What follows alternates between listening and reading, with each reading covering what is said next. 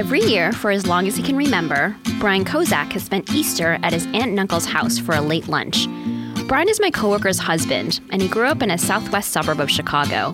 His family's Easter lunch is a big celebration. We have like three or four different tables because we couldn't fit everybody in at one large table. Um, my family's kind of large. My cousin, I'm older than her by one day, and it was always just an intense fight between me and her to see who got to chop the lamb's head off.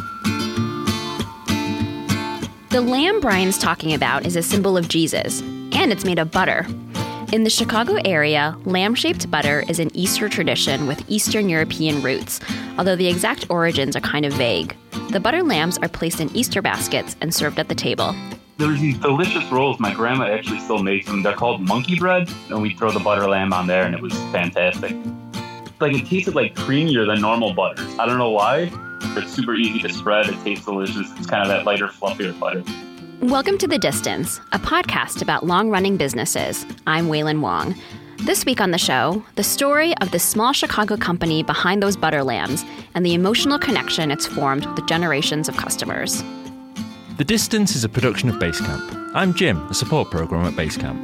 Basecamp is the better way to run your business. It's an app for communicating with people, organizing projects, and work. If you're feeling overwhelmed by email, chat, and meetings, give Basecamp a try. Sign up for a 30-day free trial at basecamp.com slash the distance.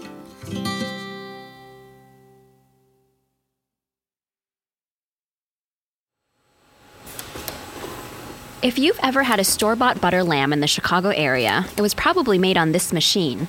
It squirts butter into a lamb shaped mold that advances down a conveyor belt. The lambs are three ounces apiece and shaped to look like they're sitting down with their legs tucked under them. My name is Susan Wagner. I am the office manager at Danish Maid Butter Company here in Chicago. Our mom actually owns the business. My brother Matt and I run it day to day operations. Butter lambs, I always tell people they're my babies. From the time we start calling people and setting up the prices until the very last lamb is on the truck, to me, I'm like, like okay, another another season, you know, is done. This is the other big piece of equipment at Danish Maid. It fills little plastic cups with whipped butter, six at a time. These cups actually represent the biggest part of Danish Maid's business and are found at diners and breakfast restaurants across the country. The founder of Danish Maid, a man named Sivert Krami, is credited with inventing the whipped butter cup. Here's Matt Wagner, Susan's brother and the plant manager. It was finding a way to have butter spread further by adding air into it, and it makes it more spreadable and almost getting more for your money. Any other round cups you see out there are always margarine or a butter blend, which is butter blended with margarine. Obviously, there was never margarine in our house, so I didn't know what it was. And then when I'd go to other people's houses and they would have it, and they'd call it butter, and I'd be like, "Oh, that's that's definitely not butter." Sivert Krami founded Danish Maid in 1959, but he had been making the butter lamb since the 1940s under a different name. The company doesn't make its own butter. It buys it through a broker from other manufacturers across the country. What Danish Maid does is take the butter, which comes in 25 kilogram boxes, cut it up, and spin the pieces around in a machine until it gets to the right whipped texture. To make the lambs, the whipped butter is injected in clamshell molds and then frozen before getting shipped to grocery stores across the Midwest and more recently into the northeastern U.S. Where we haven't hit the market yet is pretty much the South. There are several that call us from Phoenix, Arizona area because a lot of people have retired out that way, and the grocers there realize, hey, I've got a niche market here. Danish Maid is a small company. For most of the year, there's just four people working there Susan, Matt, and two other employees. An additional half dozen workers come in to help make the butter lambs, but Danish Maid doesn't have delivery trucks or dedicated salespeople. It relies on distributors to get their products into supermarkets. And when people in states like Arkansas and California can't find the butter lambs at their local grocery stores, they call the number listed on the Danish Maid website. Susan's the one who answers the phone. I had somebody call and they had to have them, and they paid the shipping from here to California for five or six individual lambs. I said, Well, the shipping's going to cost more, and they, I don't care, I have to have it. We'll go looking for a box somewhere and ship it out to them. We probably do more than what it's worth, but if it means somebody's going to get the Easter butter lamb and, you know, maybe hound their grocer to start getting it, to us, it's worth it. They'll ask a lot of questions like, well, do I need to, you know, give you my credit card number? I'm like, we don't take credit cards. I'll just send you an invoice. Oh, you trust me? I'm like, well, yeah, whatever. We keep it pretty simple here. You know, I don't think you can call a big company and just say, hey, I just want two of your whatever it is you make. Can you just mail them to me and I'll pay you later? Everyone is hands on at Danish Maid, whether it's Susan shipping individual butter lambs to a person in California or her brother Matt repairing equipment that dates back to the 1960s. Both Matt and Susan, who are the youngest of four siblings, grew up watching their father Raymond fixing machines and working on the line. Raymond grew up in Remington, Indiana. His father managed a nearby plant that manufactured milk powder, and he worked at different dairies in central Indiana after high school. It was at one of these jobs where he heard about Danish Maid. And someone there said there was big talk of a guy opening one up in Chicago. My dad had just been married, and so he and my mom came up to this area and he started working here in the late 60s and he moved up pretty quickly. He was running the place for the guy that was semi-retired and moved to Florida and he just always bugged my dad, you know, when he when are you going to buy this place, right? And finally in the late 80s he and my mom bought it. I never was like, oh, my dad owns this butter factory, you know, because I knew right away my friends would think, oh, you know, he's just sitting in an office, whatever. And sometimes I bring my friends in here and they always said at the end of the day, like, I never saw your dad sit down. And I'm like, well, yeah, he's working. And you know, he was always out there right alongside him working and never stop, never sit down. If something broke down, he always taught us that if you can, you don't go and call somebody to always have to come out and fix something. A lot of things we learned to do ourselves. And I remember him telling me Danish Maid had kind of gotten the reputation from other companies that, hey, if you can't get it to work, send it to Danish Maid, they'll figure it out. That's how we came about with the butter cups.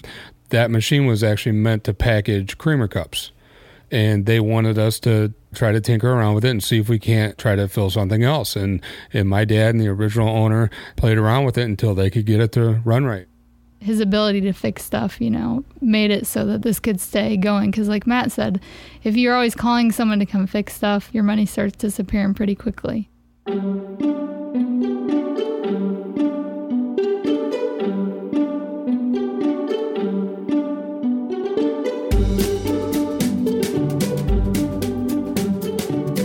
Founder of Danish Maid, Sivert Cramy, said he was the first person to mass produce the Easter butter lambs, which people would often make at home by carving sticks of butter or using wooden molds. At Danish Maid, workers used to make the lambs with wooden molds too. The molds were held shut with rubber bands and dropped into a large milk can filled with ice water. Once the lambs were set, the final touch was two peppercorns for the eyes and a ribbon around the neck. The process moved to a machine in the 1970s, and the peppercorns and ribbon went away. That's shortly before Mary Diaz started working at Danish Maid. There used to be more people. I think about 11 of us, either 11 or 10, but there was a line of girls. Somebody had to sit in the middle of the machine where the butter would come out and watch it, make sure, you know, you had to squeeze it, and then somebody else, you had to put a sticker on it, and then you had to pack it in the box. Mary worked at Danish Maid for 30 years. She watched Susan and Matt grow up and take over daily operations at the company and she retired three years ago, kind of. They were all nice to me, you know, every one of them. So I didn't mind going back or help out, you know, because I told her if you ever need help, give me a call. I'll be there. I go back every year. But next year, I don't know because my granddaughter is having another grandbaby. Who knows? I'll probably go back anyhow. This year, Susan and Matt expect to ship out 4,000 cases of butter lambs. That's 144,000 lambs. But the number's been declining from 7,000 cases several years ago. One major blow came at the end of 2013 when a large supermarket chain closed all 72 of its Chicago area stores. So to be down to 4,000, that's a huge drop. And of course, every year we think, okay, who else can we hit? It seems like whenever we get somebody new, it's like somebody else disappears. In the grand scheme of things, when it comes down to it, a lot of your bigger companies that would be distributing for you, you know, it's all about is it worth it to them to distribute our product? Because if they're delivering it to a store that doesn't get anything else from them, then they're losing money because they're just delivering our lambs. Two cases of lambs didn't pay for the, the shipment. But yeah, I mean that that's always been our biggest obstacle is just the initial getting into a store. We're such a small company compared to all your big name brands they already have their way into the store. They just have to make a product and shoot it in there. For us, you know, we have to claw our way in and hope for the best.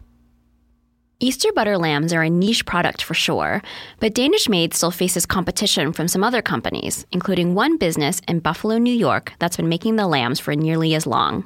But a lot of times we get people that say, like, we'll go with the other company because it's cheaper. And other companies know that. Hey, if we knock a few cents off this, we may lose here, but it doesn't matter because we own all this other stuff. But for us, it's like, this is our baby. This is what we make. And, you know, it hits us hard when people say, oh, that's that's too expensive.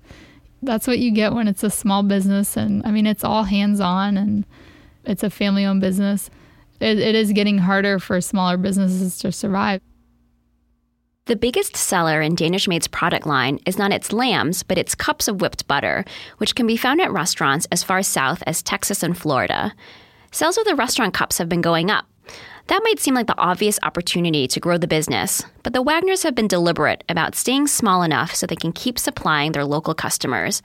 Matt says their father once turned down a big fast food chain that wanted to buy the restaurant cups.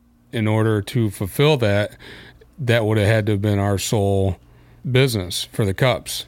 He didn't want to leave all the other, you know, little distributors that we've been already selling to and he said, you know, thanks, but no thanks. Because a lot of times you only sign contracts maybe one or two years. And when that's up, you've left all your other customers behind. And then the new guy might say, well, no, we're going to go with somebody else. And then you're left with, with nothing.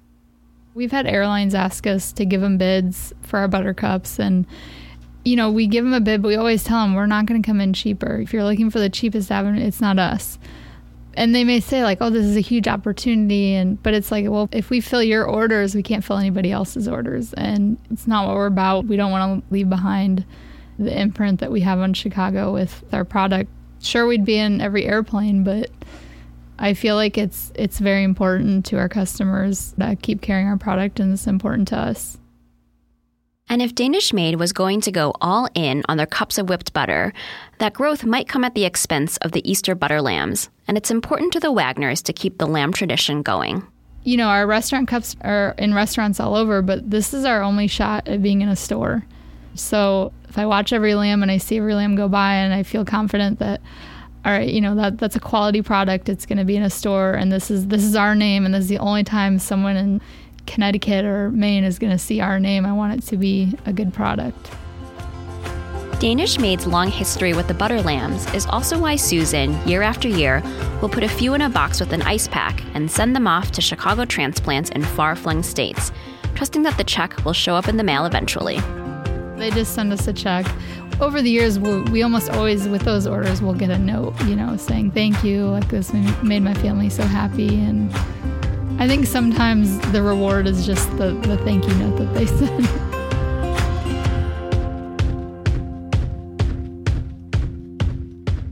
The Distance is produced by Shaun Hildner and me, Wailin Wong. Our illustrations are by Nate Otto. You can find us on Twitter at Distance Mag, that's at Distance MAG, on iTunes, where we would love it if you left us a rating or review, or at thedistance.com, where you can listen to all our stories and sign up for our newsletter. The Distance is a production of Basecamp, the app for helping small business owners stay in control of projects and reduce email clutter. Try Basecamp free for 30 days at basecamp.com slash the distance.